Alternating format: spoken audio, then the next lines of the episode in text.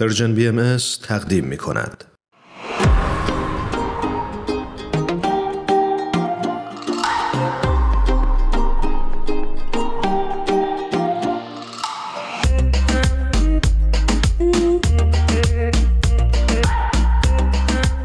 بسیار خوشحال هستیم از اینکه خانم سویدا معانی رو روی خط داریم خیلی ممنون از اینکه ایشون دعوت ما رو در این هفته هم پذیرفتن و مهمان برنامه ما هستن. خوش اومدید خانم معانی. مرسی خیلی ممنون از دعوت دومتون. منم بهتون درود میگم. خانم سویدا معانی عزیز و سپاسگزارم که باز هم مهمان پادکست هفت شدید. مرسی. برای اون دسته از شنونده های عزیزمون که با خانم معانی آشنا نیستن ایشون وکیل حقوق بین الملل هستن. با سابقه 18 سال کار در بخش خصوصی و دولتی در کشورهای انگلیس، آمریکا فعالیت داشتن و کتابهای زیادی هم تعلیف کردند. و ما هم امروز افتخار این رو داریم که در خدمتشون باشیم. خانم معانی عزیز ما هفته قبل راجع به کتاب های شما و همینطور کتاب اخیرتون کیمیای صلح با هم صحبت کردیم. شما یه خورده از خودتون برای ما گفتید و یه خورده از ایده اصلی کتاب. اما چون فرصتمون محدود بود نشد که کامل به ایده اصلی کتاب کیمیای صلح بپردازیم. دوست دارم که صحبت امروزمون رو از همینجا آغاز کنیم. و ازتون بپرسم که چی شد و چه ایده ای پشت تعلیف کتاب کیمیای صلح بود؟ بله خب فکر کنم بهترین راهی که می‌تونم اینو تفسیر کنم اینه. اگر که تصور کنیم که دنیای ما مثل یک باغی است که جلوش رو از دست داده بعد از اینجا شروع کنیم که ببینیم این چرا جلوه این باغ از دست داده شده. ما این گل هایی که کاشتیم تو این باغ داره به خاطر یک علف های هرزه خفه میشه. این گل هایی که کاشتیم واقعا اون تلاش های سازنده است که ما داریم می‌کنیم برای ایجاد یک دنیای بهتر و یک دنیایی که توش صلح هست.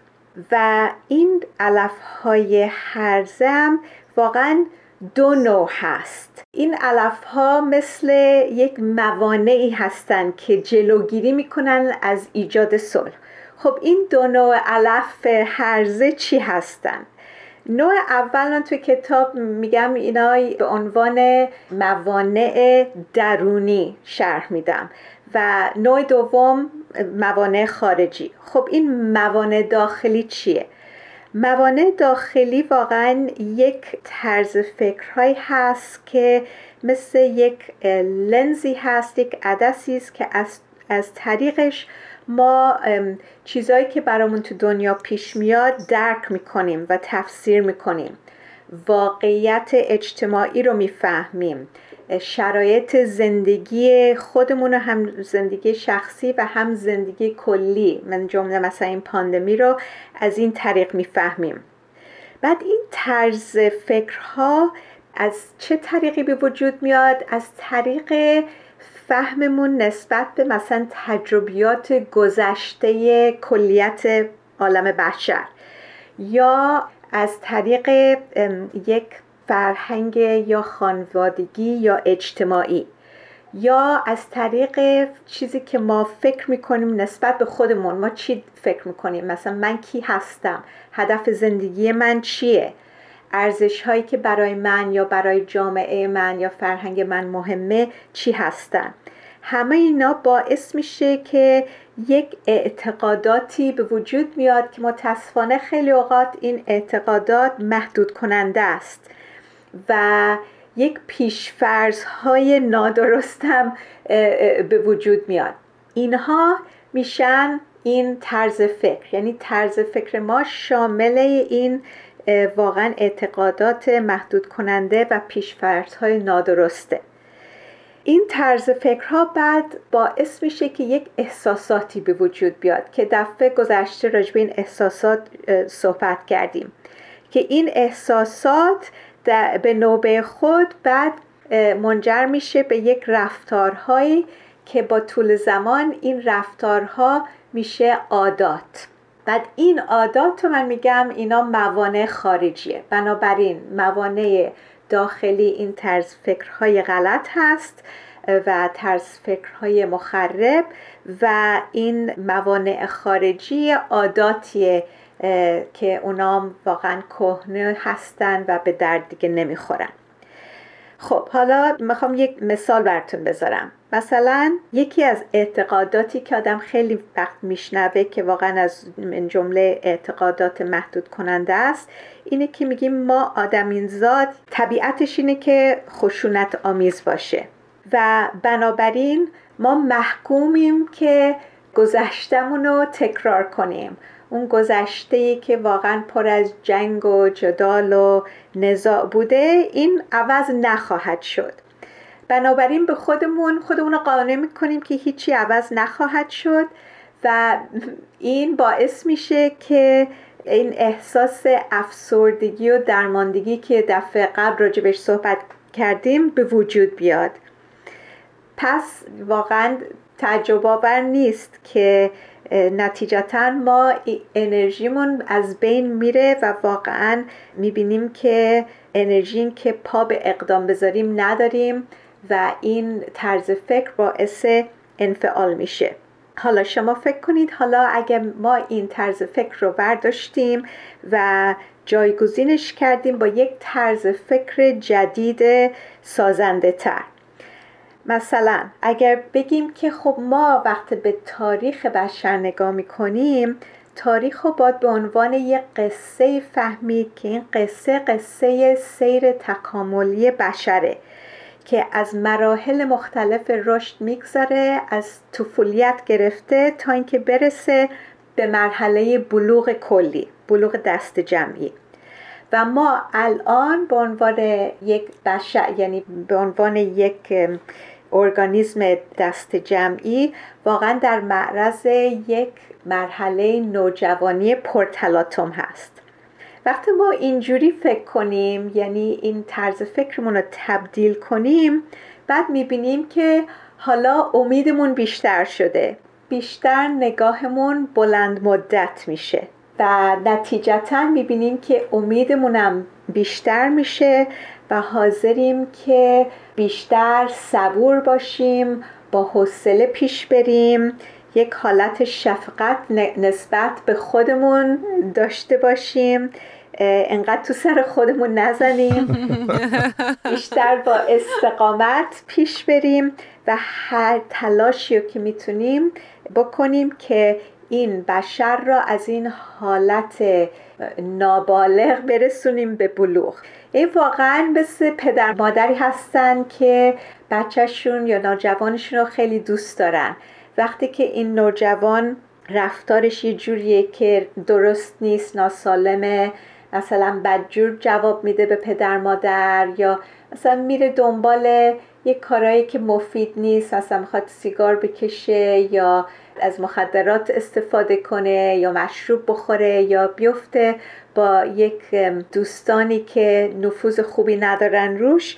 ما چه کار می‌کنیم؟ پدر مادر فورا نمیگن خب این این بچه رو اصلا بندازیم از خونه بیرون. ولی با خودمون این کارو می‌کنیم. آره خودمون. آره خودمون می‌بریم دادگاه و محکوم می‌کنیم. آره هر روز محکوم می‌کنیم خودمون کاش یه قرص یا یه مثلا یه آمپولی بود می‌شد اینا رو همه رو جلوشو گرفت. خب این آمپول واقعا این طرز فکره. آره این, این تبدیل این طرز فکره. و واقعا شما اگه امتحان کنید حتی تو زندگی خودمون می‌بینیم که وقتی که طرز فکرمون رو عوض می‌کنیم نسبت به یک چیزی تبدیلش می‌کنیم. واقعا این معنی کلمه کیمیا درست معنیش همینه. این یعنی تمام هدفش اینه که یه چیزی رو یه ماده رو تبدیل کنیم از یک چیزی به یه چیز دیگه به یه ماده که بیشتر ارزش داره یا فایده داره. متد این کتابم این متدی که ارائه کردم در این کتاب همینه که ما می‌تونیم طرز فکرمون رو عوض کنیم و با اون می‌تونیم عاداتمون هم عوض کنیم. عادات که عوض می‌کنیم واقعیت دنیای خودمون رو عوض می‌کنیم.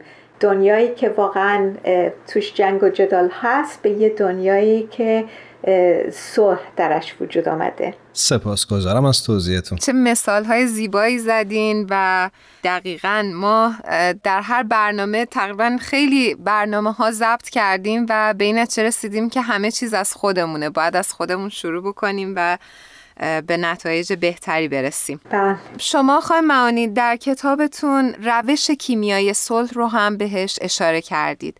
اگه ممکنه برامون بیشتر توضیح بدین که این روش چی هستش. این روش واقعا شامل چند قدم هست که باید ورداریم. همجور که گفتیم واقعا قدم اصلی اینه که باید طرز فکرهای کهنه و قدیمی که دیگه به درد نمی‌خوره اینا رو باید مشخص کنیم. یعنی این باید نور آگاهی رو بتابونیم تا متوجه بشیم که اصلا این طرز فکرهای قدیمی و کهنه چی هستن. چون اینا واقعا مثل سیستم عامل کامپیوتر هستن که در پس زمینه فکرمون کار می‌کنند و این رفتار ما رو پیش می‌برند بدونی که خودمون اصلا آگاه باشیم. بنابراین قدم اول این روش کیمیای صلح اینه که اینا رو تشخیص بدیم و با آگاهی برسونیم. و من شش تا از این طرز فکرها رو که واقعا از همه طرز فکرهای دیگر رایجتر هست اینا رو تشخیص دادم تو کتاب. بعد قدم بعدی اینه که ببینیم این طرز فکرها چه عادات مخربی رو تولید کرده. وقتی که فهمیدیم که این عادات مخرب چی هست بعد می‌تونیم بسنجیم و از این قوه اراده خودمون استفاده کنیم ببینیم آیا این عادات می‌خوایم نگه داریم تعدیلش کنیم یا به کلی از بین ببریم اینا رو. بعد قدم سوم اینه که طرز فکرهای قدیمی رو یعنی این شش تا طرز فکر رو جایگزین کنیم با یک ذهنیت های طرز فکرهای توانمندسازتر. بعد مرحله یا قدم چهارم اینه که این عادات ناکارآمد رو تعویزش کنیم با یک عادات سازنده. خب یک مثال کوتاه می‌خوام بزنم. شما ببینیم ما وقتی که به صاحبان قدرت نگاه می‌کنیم ما رابطهمون نسبت به اونها رابطه عجیبیه. مفهوم ما از قدرت اینه که قدرت وسیله برای تسلط در دست صاحبان قدرت. و به خاطر این ما واقعا اعتماد نمی کنیم به رهبرانمون. چون توقع داریم که سوء استفاده کنن از این قدرتی که دارن و دروغ بگن و آخرش یک کارایی بکنن که به نفع ما نیست. مثلا موقع انتخابات که می‌رسه خیلی اشخاص تو دنیا اصلا نمیرن شرکت کنن در انتخابات. وقتی هم که رهبرانمون رو انتخاب می‌کنیم می‌بینیم که خیلی اوقات رهبرانمون واقعا نالایقن. بنابراین این طرز فکر منجر میشه به یک عادت مخرب که به نفع ما نیست یعنی رهبران نالایق. حالا اگر که به جای این طرز فکر فکر کنیم که قدرت واقعا عنصر واجبیه در سازماندهی امور اجتماعی و این قدرت هدفش اینه که یک شرایطی رو به وجود بیاره که همه ما بتونیم استعدادهای نهانیمون رو برآورده کنیم. اینجور که فکر می‌کنیم بعد می‌بینیم که عادتمونم عوض میشه. چون حالا می‌بینیم که اصرار می‌کنیم که هر کی می‌خواد رهبر ما باشه یک صفات خوبی داشته باشه. مثلا درست کار باشه همیشه دروغ نگه حرف درست بزنه فاسد نباشه. در اخلاقش واقعا برازنده باشه و لایق باشه از هر جهتی و, و بی تعصبم باشه. بنابراین می‌بینید که این روش واقعا در خیلی موارد یک نتایج خیلی بهتری رو به ما میده. خانم معانی عزیز شما در کتابتون کیمیای صلح یک فصل رو اختصاص دادید به قدرت انتخاب. می‌خواستم ببینم که چرا اینطور بوده و دلیل این تصمیمتون چی بوده؟ مرسی که این سوال کردید. علتی که من این کار کردم این که این قدرت انتخاب که ما داریم واقعا موهبت خیلی بزرگیه که خیلی اوقات قدرش رو واقعا نمی‌دونیم و دست کم می‌گیریم. یادمون میره که این قدرت رو داریم. و این یک قدرتی که یک آزادی به ما میده که می‌تونیم از گذشتمون آزاد بشیم یک آینده جدید برجسته به وجود بیاریم. روانشناس معروف قرن بیستم ویکتور فرانکل میگه که این قوه اراده واقعا یک آزادی روحانی است. و میگه گواه آن هست که ما واقعا استقلال ذهن داریم. درست نمی‌تونیم همیشه شرایط زندگیمون رو تعیین کنیم یا یک حوادثی که پیش میاد من جمله مثلا این پاندمی کرونا ویروس ولی واکنشمون رو همیشه می‌تونیم انتخاب کنیم. یک مثال جالبی می‌زنه. میگه که در اردوگاه های کار اجباری در آلمان ناتسی متوجه شد که زندانیان با وجود که تحت همون شرایط بودن بعضیاشون مثل ملائکه آسمانی رفتار می‌کنن و واکنش نشون می‌دادن و بعضیا میگه مثل حیوان که خودش زندانی بود تو چنین اردوگاهی. و مثالی که می‌زنه مثال نون خشکی که هر روز صبح بهشون می‌دادن. هر زندانی یک یک تیکه نون خشک بهش داده می‌شد که در برای تمام روز باید از این نون واقعا باید اکتفا کنه. می‌گفت که بعضی از زندانیا نگاه می‌کردن ببینن کی بیشتر از اونا احتیاج به نون داره و این نون رو می‌دادن به اون شخص. و می‌گفت برعکس بعضی ها نگاه می‌کردن همچین متوجه بودن یه کسی روشو برگردونه که تند این تیکه نونشو بدزدن. بنابراین می‌گفت ببینید حتی در چنین مواقعی ما این قوه تصمیم رو داریم این قوه اراده رو داریم که چجوری می‌خوایم رفتار کنیم. این خیلی جالبه و وقتی من روی این موضوع فکر کردم دیدم واقعا اینو می‌بینیم. مثلا شما ببینید بعضی از بچه ها توی یه فامیلی بزرگ میشن که پدر مادرشون مثلا الکلی یه بچه میگه که من محال اصلا لب به مشروب بزنم. در تمام زندگیش لب نمی‌زنه. و یه بچه دیگه می‌بینید که در همون گودال میافته و درست میره این راهی که پدر مادرش رفتن اونم مثلا الکلی میشه. بنابراین می‌بینیم که شرایط نیست که تکلیف ما رو یعنی درست می‌کنه که زندگی ما چجوری واقعیت زندگیمون چی خواهد بود بلکه این قوه اراده ماست. مزه همین من یک فصل گذاشتم فقط برای صحبت راجع به این موضوع خیلی مهم. سپاسگزارم از توضیحتون. خواهش می‌کنم. خانم معانی عزیز خیلی خیلی من حقیقتش استفاده کردم از توضیحاتتون. ممنونیم که دعوت ما رو پذیرفتین. در انتهای برنامه نمی‌دونم خاطرتون باشه ما همیشه رسم داریم که شما برای ما یه ترانه ای رو انتخاب بکنید و تقدیم بکنید به شنونده های خوبمون. چشم. خب ترانه که می‌خوام تقدیم کنم البته خودم نمی‌خوام بخونم ولی اگه شما بتونید پیدا کنید. اگه برامون بخونید که خیلی ممنون میشه. متاسفانه من حفظ نیستم ولی می‌دونم که از خیلی از این ترانه خوشم میاد.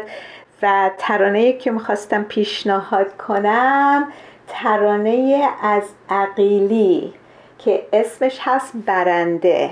خیلی ممنون. قبل از اینکه ترانه رو بریم بشنویم با شما خداحافظی می‌کنیم و ممنونیم باز هم از اینکه دعوت ما رو پذیرفتید. خیلی ممنونم از شما و شنوندگان و خدا حافظ همگی. خدا نگهدارت.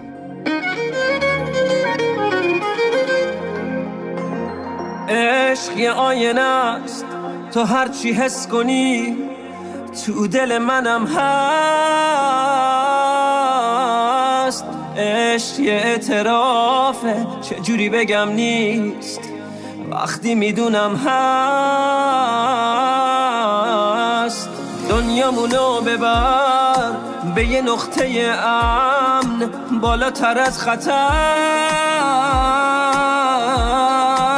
اش یادت میده بگذری از خودت برای یک نفر. عشق یعنی کنار من. بمونی تا برنده بشم.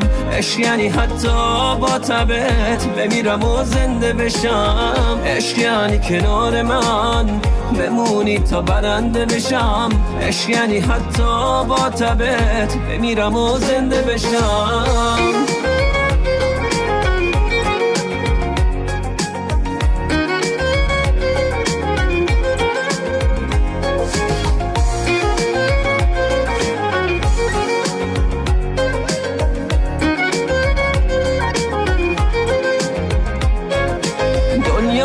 دنیامونم نه وقتی کنارمی مهم نیست کجا.